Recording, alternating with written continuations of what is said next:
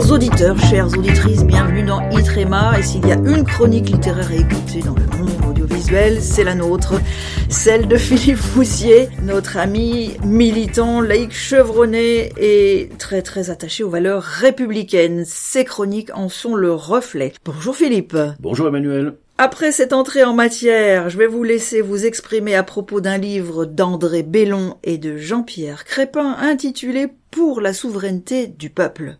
Oui, alors, dialogue autour de la souveraineté populaire et de la citoyenneté, ce petit livre a parmi ses mérites de s'inscrire dans l'actualité brûlante. Ses auteurs se positionnent résolument en opposition au néolibéralisme qui dépossède le peuple de sa souveraineté et qui vide la citoyenneté de son contenu. André Bellon et Jean-Pierre Crépin, donc ces deux auteurs, sont loin d'être d'accord sur tout, mais de leur échange fécond naissent quelques pistes de réflexion bien utiles. Le premier, André Bellon, est polytechnicien, ancien député, désormais président de l'Association pour une constituante, et le second, Jean-Pierre Crépin, est un économiste qui s'auto-définit lui-même comme très indépendant. Alors, le néolibéralisme économique nie la vie, ou du moins ne la considère qu'en tant que marchandise, nous dit André Bellon. Mais il tente de faire ignorer sa sauvagerie en mettant en avant les actions caritatives, les interventions pour quelques-uns en danger de mort, oubliant ceux dont la vie est une mort lente. Crépin le dit euh, à sa manière, il s'agit de rationaliser une servitude libérale et une totale soumission librement consentie à participer à une logique consumériste individuellement assumée par l'intériorisation dans le corps des normes capitalistes. Fin de citation.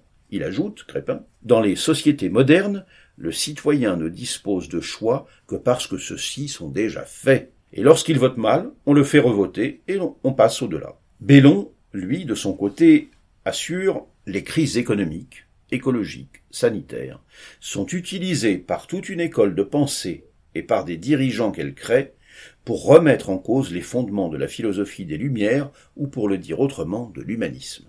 Et il complète, toujours André Bellon, la dilution du lien social est nécessaire à la domination de la mondialisation libérale. Est-ce que, d'après ces auteurs, le sociétal s'est substitué au social? Eh ben oui, en effet.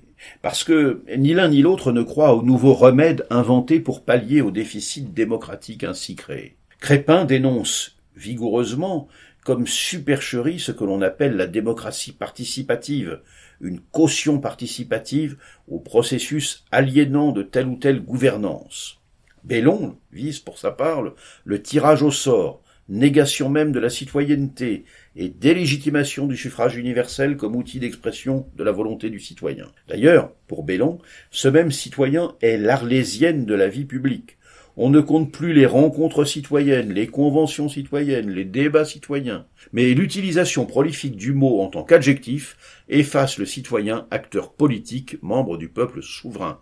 Fin de citation. L'ancien parlementaire, donc député des Alpes de Haute-Provence dans les années 80-90, poursuit en ciblant le discours qui s'est imposé depuis les années 1980, qui a fait du social un adversaire, un ennemi. Et c'est d'ailleurs pourquoi on l'a remplacé par le sociétal, c'est-à-dire des questions qui jusque-là étaient considérées comme des affaires privées, nous dit encore André Bellon.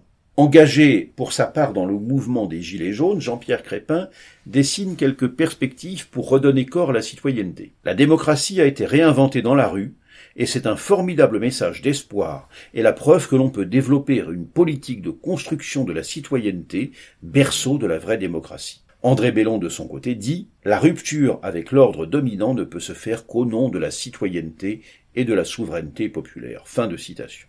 C'est la raison pour laquelle il plaide en faveur d'une constituante seule à même de réorganiser en profondeur les termes mêmes du débat démocratique. Alors que l'on partage ou pas le diagnostic et les préconisations de ces deux auteurs, André Bellon et Jean-Pierre Crépin, nul doute néanmoins qu'ils constituent de stimulantes contributions au débat sur la souveraineté populaire. Voilà donc pour ce petit livre, André Bellon et Jean-Pierre Crépin, pour la souveraineté du peuple, paru aux éditions L'Armatan 126 pages, 14 euros. Merci Philippe. En conclusion, je dirais redevenons citoyens et citoyennes. Comme on n'a pas décidé du livre de la semaine prochaine, ce sera une surprise. Bonne semaine à vous Philippe. Bonne semaine Emmanuel.